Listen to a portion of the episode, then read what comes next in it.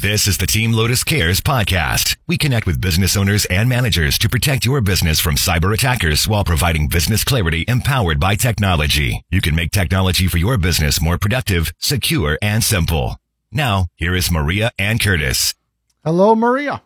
Hello, Curtis, and all the TLC podcast listeners. Appreciate uh, everybody listening today. We're going to do a deep dive into cybersecurity insurance today, which um, we'll try and make it as exciting as possible. but it is a necessary evil, that's for sure. Um, you know, it, in this day and age, businesses are uh, facing huge losses to cybersecurity breach incidents and uh, ransomware. And so cybersecurity insurance is more important than ever.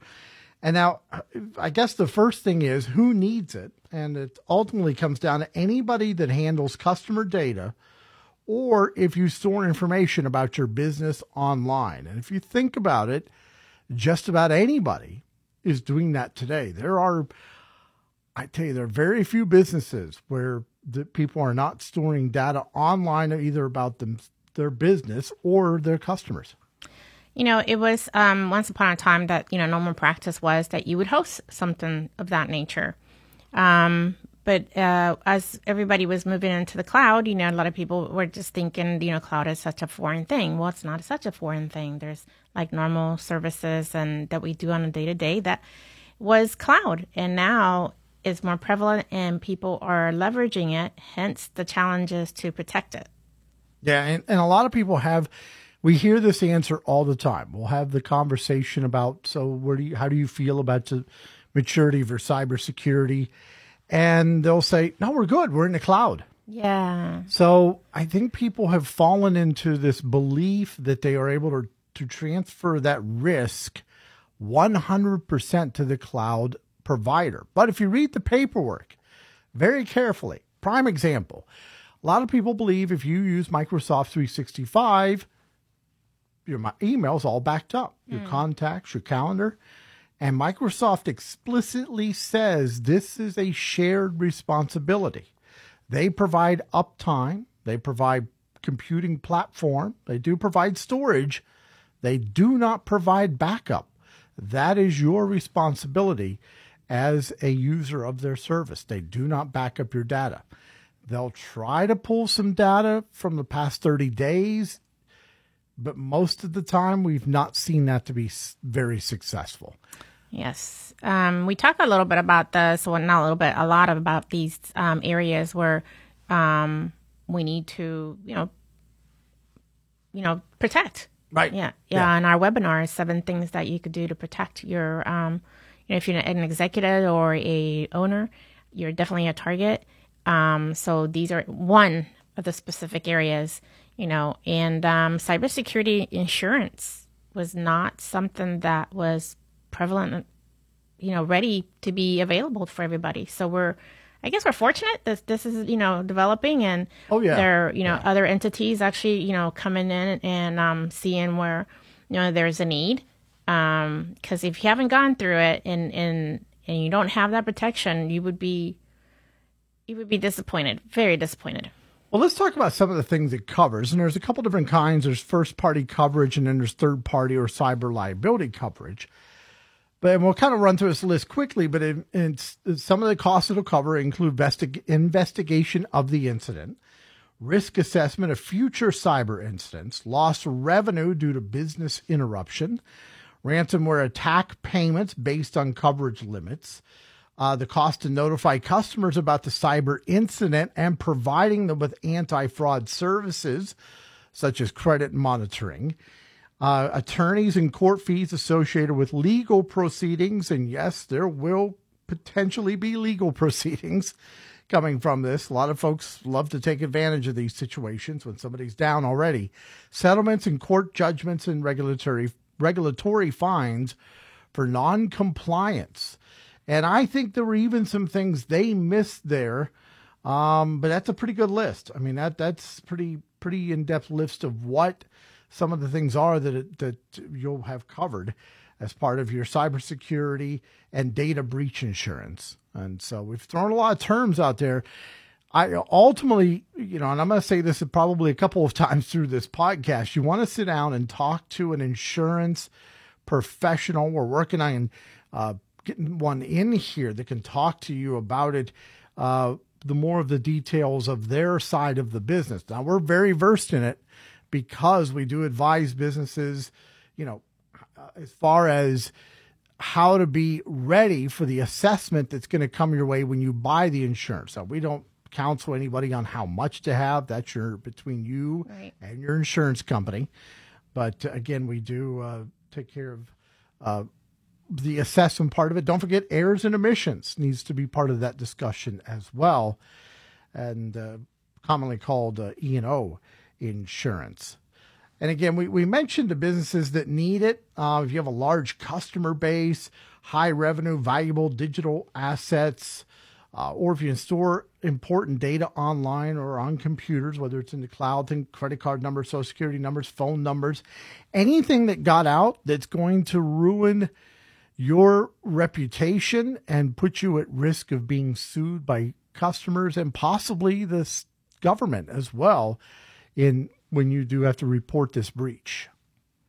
Right, and you know when it comes to the government like stepping in into something like this is you know the the regulatory um the regulatory laws are changing just mm-hmm. because this is an ever evolving there's you know different um, weird scenarios that come up on the breaches that are not normal you know that we've already seen and all of a sudden you know um, there's more history in today's, you know, so it's getting a little easier, but still the uh, insurance companies are not not supporting the, the coverages like one would think. Well, yeah, they, they there are more and more exceptions. There are more and more yes. ways for insurance companies to wriggle out of a, a, claim, if you will. And you mentioned too about different laws. Uh, you know, we have HIPAA and we have some of these compliance laws, PCI, DDS, yes. and uh, DSS, but I, I, should say too that's that's more of a industri- industry compliance with the banking industry, and HIPAA's more of a government compliance. But beware that a lot of states are developing their own breaches to response. Yes. Or, and or response to breaches. I said that backwards, but their own response to what happens when a business within that state is breached, or if you have customers in that state and some of the laws that are popping up, Utah and Arkansas have uh, just put into place a law about your interaction with people under 13 online. And so, you know, that's really hitting the social media companies, but the jury's out. Does that affect anybody who could be dealing with, you know, potentially a younger person on their website? So it's, it's, there's a lot going on, and I know it's it's overwhelming, and that's why you need a partner to help you with some of this. So actually, all of it, and and to be able to to guide you and your on your team and your uh, management team on how how to how to handle the risk, how to tailor your appetite for the risk, what risks you have, and then uh, ultimately how to uh, you know kill some of these, you know, or or cover some of these risks that uh, exist in your business. So, um, you know, the the first thing you want to do is talk to an insurance provider. They're going to go through a lot of what's going to be required. One of the things you would that I would recommend to be a good idea is get an insurance assessment from the IT side. So have somebody come in, do a penetration test of your systems and ask a lot of questions. A lot of, so what we've done, we've taken, I think it's about 13 of the most common insurance questionnaires and put them together, smooshed them into one big questionnaire, the, removed all of the duplication, and have really uh, uh, made a, a, one good standard you can go by to, for preparing for these assessments. So if you pass this assessment, so we we we offer this as a service. If you're a business and you're interested in taking a look at an insurance assessment, then we can sit down with you and say, here, here's the things you need to fix before you even talk to an insurance company or an insurance agent, so that you make sure that you have the all your ducks in a row T's crossed, I's dotted, and you're ready to go. Right. It's not as simple as um, it used to be for sure. And there's so many different areas that have to be taken a look at. And, and, and, and honestly, even if you put in your best effort and you do have a professional, what's your documentation and what your backup is on that? So you want to make sure that that's part of your process. Yes. Yep. But that that you could take that guidance as well as your you know from your IT professional. I remember when they used to be. I would call it a one sheet. It would be an Excel spreadsheet with one tab. Where you didn't have to scroll that far. It was just pretty basic questions. Now it's multiple tabs, and it's okay. If you didn't answer, it used to be, uh, do you do A, B, C, or other? Yeah. Well, now there's a box when you click other that opens and says, uh, then tell us about how you're doing that. Right. If you're not following the industry standards of A, B, and C, what are you doing that's so special? So there, there's a lot of, you know, they've learned a lot. They've, they've handed out a lot more money than they've made. Mm-hmm. And uh, so they, they're, they're getting tough. They're getting tough on the assessments. They're holding you to it if you do have an incident. And then they're limiting the payouts too. Right. Yeah. Uh, I would say that um, even with our um, audit for our um, insurance internally, yes. um, it's it definitely looked different this yes. year than I did last year. And, and the year before that, and the year before that. Yeah. Yeah. Three years ago, I think it was a huge eye opener where there was pages and pages. Yeah, it has. You know, these insurance companies have gotten squeezed pretty good. So, but again, we want to put it out there. If you if you um, are talking to your insurance agent about cybersecurity insurance, liability insurance when it comes to a breach. Uh, bring us into that conversation. We can be a big help. We've got some great tools we've developed, and we would be able to help you out in getting an assessment and then sitting down and resolving those issues before you come face to face with the insurance company. So it's good talk about cybersecurity insurance, I think. Uh, moving into an interesting story. So, if you're not aware, there was a program, there is a program called Microsoft Exchange. That was what most companies use to manage their email. Uh, there was always an exchange box sitting in the data closet somewhere, one or two of these boxes, maybe more. And even small, small businesses had a, a stripped down version of an exchange box. It was called Small Business Server but uh, it was a staple of business for many, many years. Well, then Office 365, ultimately Microsoft 365 came out, moved the email, contacts, calendar to the cloud in pretty much a cloud version of Exchange. Now it's a lot different. It's, it's way different than it was uh, when it was an in-house service. Um, but what has happened over time, Microsoft obviously has left the older versions of Exchange behind. And when I say they left it behind, they have stopped patching the older versions of Exchange. Now, a lot of companies still want to use it because it's already paid for. Mm. You know, you paid the tens of thousands of dollars years ago.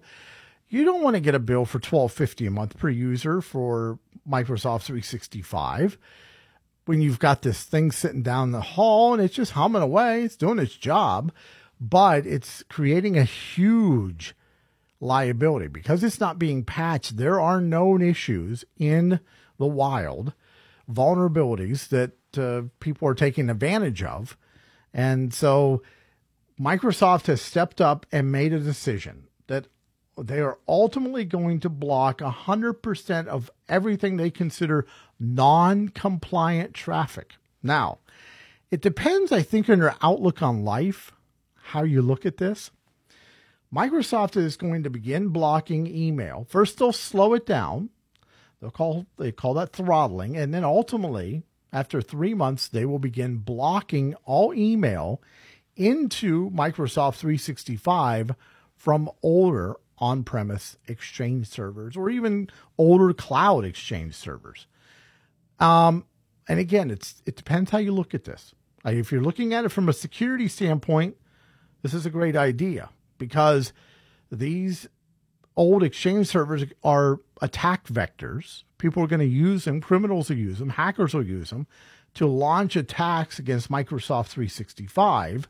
That's one way to look at it. I have talked to a couple of folks who look at it like, yeah, it's just Microsoft saying, hey, come come on over to Microsoft 365. You don't need that old Exchange server. That thing's going to kill you. Uh, so it depends how you look at the progress of technology and security. So let me get this straight.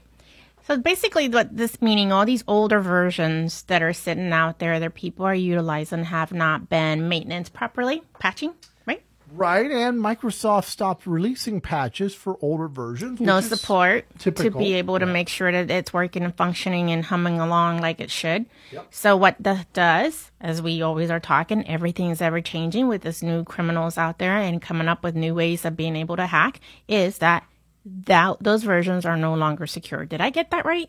Correct. They're no longer secure. And they become an attack vector to launch attacks against maintained email systems and users. That's crazy. Yes. it really is crazy. I mean, it's it's you know, it it you know, I love old cars. But imagine if you used a Model T as your daily driver. Oh goodness. Imagine you loaded your kids up in a Model T to take them to school every day. That's crazy. That's crazy. you know, it's it's it's legal, I'm pretty sure. Yes. You know, especially if you strap somehow strap a baby seat into a Model T. I don't know how you would do that. Yeah. Or even a 1950s car. But, you know, how you could do that and be in compliance with the law. But if you found a way, you'd still be crazy. Yes. Those cars do not have any modern features. They don't have the the modern tech. I mean, uh, an airbag or an automatic seatbelt is it's just the same as when we when we talked about the craziness of you know strapping a baby on a motorcycle and putting a helmet on. yeah, That's legal. It's legal. That's crazy. it's so crazy. So I, I, I think I think Microsoft is calling out the crazy, saying, "Look, guys, you got to, you know, I'm sorry. Yeah, I know the box is down there and it's humming and it sounds fine, but you got to move on. You've got to upgrade. And and Exchange is still available. If you want on-premise Exchange, you can go buy a server and install the Windows Server operating system. I think they're up to server 2019 we're so cloud centric now i don't keep track of the server versions like i should but uh, you can still buy exchange and stick it in there run it and if you really feel you need that on premise it's still possible you're going to have to make a capital expenditure versus an operating expenditure like you do with microsoft 365 with monthly or annual payments so As I've always referred to our company as our baby, you will not be seeing our baby in a, T, a Model T or a motorcycle. yeah, absolutely. Sorry, you broke me up a little bit there, but uh, no, absolutely. I, I, I, you know, companies really need to get serious about understanding where they're at. We've Maria and I have a book coming out here soon that uh, deals with what the new face of viruses and ransomware and breaches and attacks look like in our modern world. It's it is literally worldwide Warfare. warfare. Yeah, worldwide warfare. Absolutely. Well, um, moving on to uh, some in some things that we have are offering you. Again, I want to mention if you are thinking about cybersecurity insurance, we've got a great program uh, to walk you through uh, prepping for that assessment, including a, a penetration test. This is a real deal penetration test. And uh, we, we typically find uh, issues that need to be addressed, even in our own house. You know, we, we, we run it on ourselves every quarter, and we go through these insurance assessments just like you would do as well. Yep. So one of the things Maria offers is a weekly cybersecurity tip that comes out Wednesday morning. I. Thursday morning. Thursday morning. Um, so these are free. We won't spam you. You just get this email every Thursday morning. You just give us your name and email address, and uh, she'll get these out to you every week. It's uh, it's easy to sign up. Just go to weeklycybersecuritytips.com. Yes. And also, don't forget about our safeguard webinar. Yes, that's uh, that deadline is going to be here. It's next month. Holy cow! It's next month, June. The deadline's 2023. June, yeah. it snuck up on me. Exactly. So we have our safeguard rule webinar and on Thursday at 10:30 a.m. Do sign up and um, you know ask ask away the questions. You know how is it that we can get this personal data that we um, deal with for our clients? Um, how do we protect it? Um, I think I have everything protected. Am I sure that I have everything protected? All these things we can answer and take us up on our offer. You know, get this um the assessment yeah. that we have available. We have a, um, a handful of, of, licenses available. It is first come first serve. Yep. Um, so you know, um, if you want to, you know, check it out first and what it's all about and what it entails and what would cover.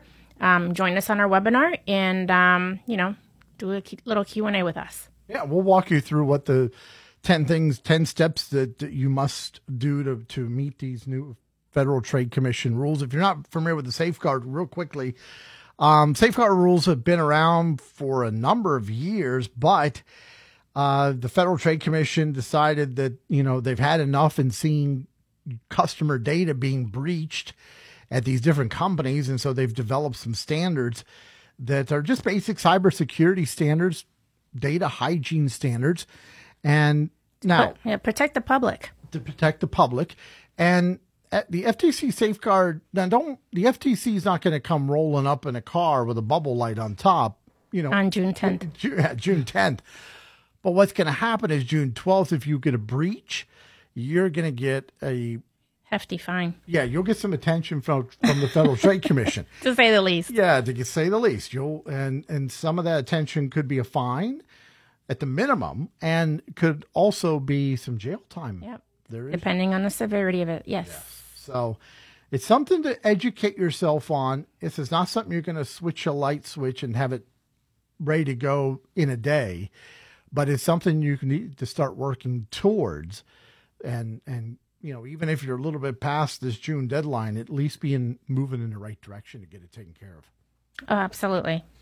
Been a good show. We covered a lot today. We covered a whole lot today. So we got some guests lined up. They're going to be coming in uh, and really expanding what we're talking about, just getting even beyond cybersecurity. We're always going to get you up to date on the latest things you need to do, but we're also going to expand what we cover in business, talk about productivity and marketing and management and leadership. And we have tapped into uh, quite a list of uh, some pretty neat individuals that are going to be joining us, and I'm looking forward to it. Me too. Thanks again for listening in to the Lotus Team Cares podcast, TLC, Team Lotus Cares podcast. Thanks again for joining us. Signing off. Thank you for listening to the Team Lotus Cares podcast. This is a free service of Lotus Management Services, business clarity empowered by technology. Visit us on the web at lotusbusinesstech.com.